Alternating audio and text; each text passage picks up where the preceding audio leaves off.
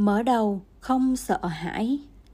Hầu hết chúng ta, ai cũng đã trải qua những giây phút hạnh phúc, lẫn khó khăn trong cuộc sống. Tuy nhiên, có nhiều người ngay lúc đang vui sướng nhất mà lòng vẫn trĩu nặng lo sợ. Sợ ngày vui sẽ qua mau.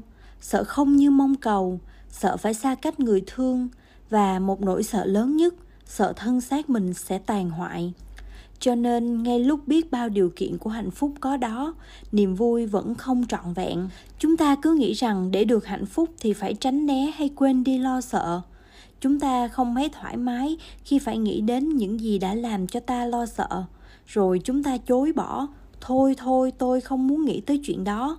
Chúng ta nhắm mắt làm ngơ, nhưng lo sợ vẫn còn đó trong ta cách duy nhất để bớt đi lo sợ và thực sự hạnh phúc là nhận diện lo sợ và quán chiếu gốc rễ của lo sợ.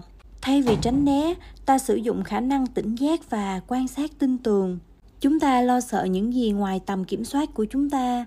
Chúng ta sợ bệnh, sợ già, sợ mất đi những gì mà ta trân quý. Chúng ta cố ôm giữ địa vị, tài vật và người thương, nhưng ôm giữ không giúp bớt lo sợ trước sau gì sẽ có một ngày chúng ta phải buông bỏ tất cả. Chúng ta không thể mang địa vị, tài vật, người ta thương theo chúng ta mãi. Chúng ta có thể nghĩ rằng nếu làm ngơ, lo sợ thì lo sợ sẽ tan biến. Nhưng nếu cứ làm ngơ, cứ chôn chặt lo sợ vào lòng thì lo sợ vẫn ở đó và luôn làm ta căng thẳng.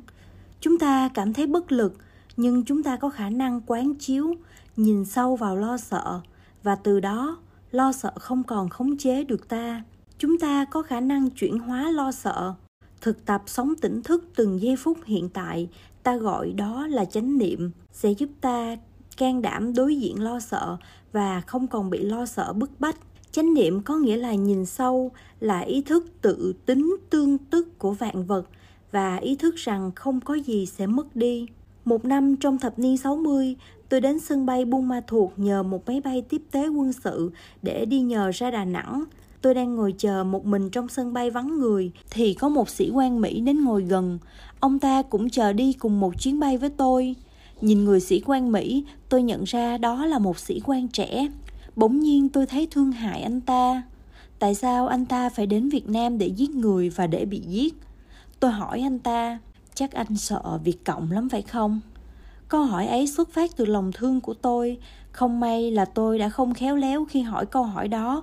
Câu hỏi của tôi đã khơi dậy nỗi sợ hãi nơi người sĩ quan trẻ. Nghe tôi hỏi, anh ta lập tức đặt tay lên khẩu súng bên hông và hỏi lớn, anh có phải là việt cộng không? Trước khi đến việt nam, viên sĩ quan này đã được cho biết rằng, tất cả những người việt nam, người nào cũng có thể là việt cộng. Bất cứ quân nhân mỹ nào cũng sợ điều đó đàn bà, con nít, thậm chí là thầy tu đều có thể là Việt Cộng. Quân nhân Mỹ được nhồi sọ như vậy và họ thấy kẻ thù khắp nơi. Tôi đã thể hiện sự cảm thương với người lính, nhưng ngay khi nghe nói đến hai chữ Việt Cộng, anh ta đã hoảng hốt và đặt tay vào súng. Lúc đó tôi đã cố gắng bình tĩnh, theo dõi hơi thở chậm rãi và trả lời.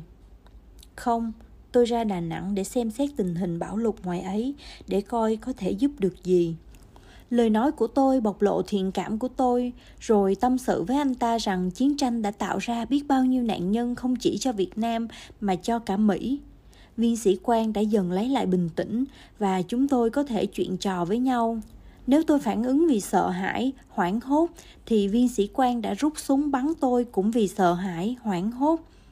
Vì vậy, không nên nghĩ rằng nguy hiểm chỉ đến từ bên ngoài.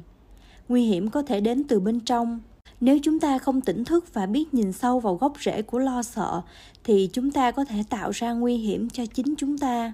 Tất cả chúng ta, ai cũng từng lo sợ, nhưng nếu chúng ta biết nhìn sâu vào lo sợ, thì ta có thể giải tỏa lo sợ và tìm lại nguồn vui. Lo sợ khiến chúng ta chú tâm về quá khứ hoặc lo lắng cho tương lai.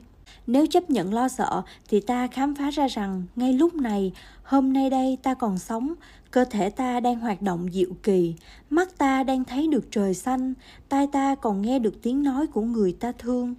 Bước thứ nhất của sự quán chiếu lo sợ là nhận diện mà không phán xét. Hãy nhận diện với tâm bình thản rằng lo sợ đang có trong ta. Như thế cũng đủ để vơi bớt lo sợ rất nhiều.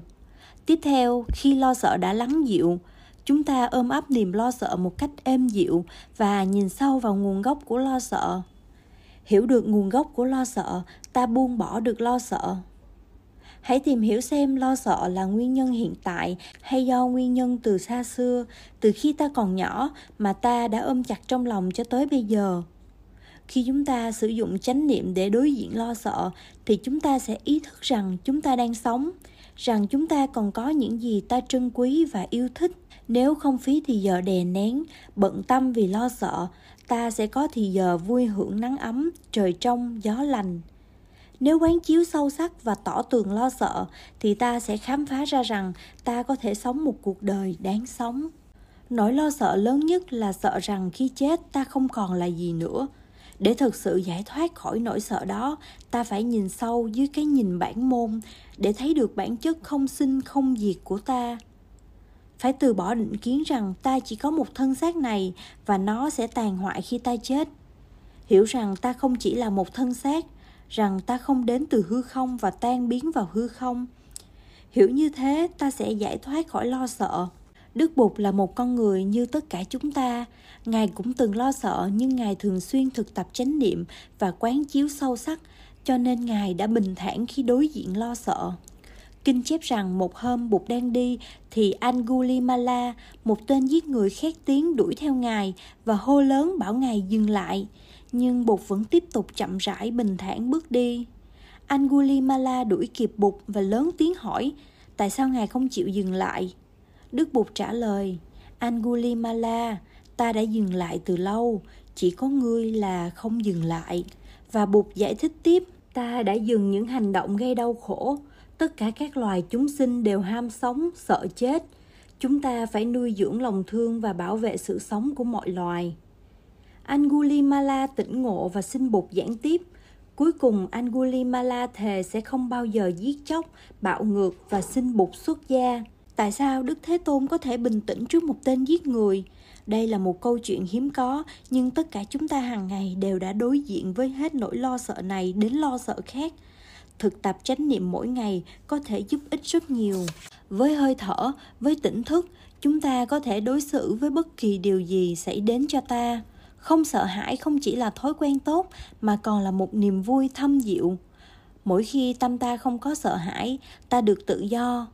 Nếu đang trên máy bay mà phi công báo cho biết máy bay bị hư và có thể rơi xuống, tôi trở về với hơi thở chánh niệm tôi hy vọng bạn cũng thực tập hơi thở chánh niệm như tôi lúc đó.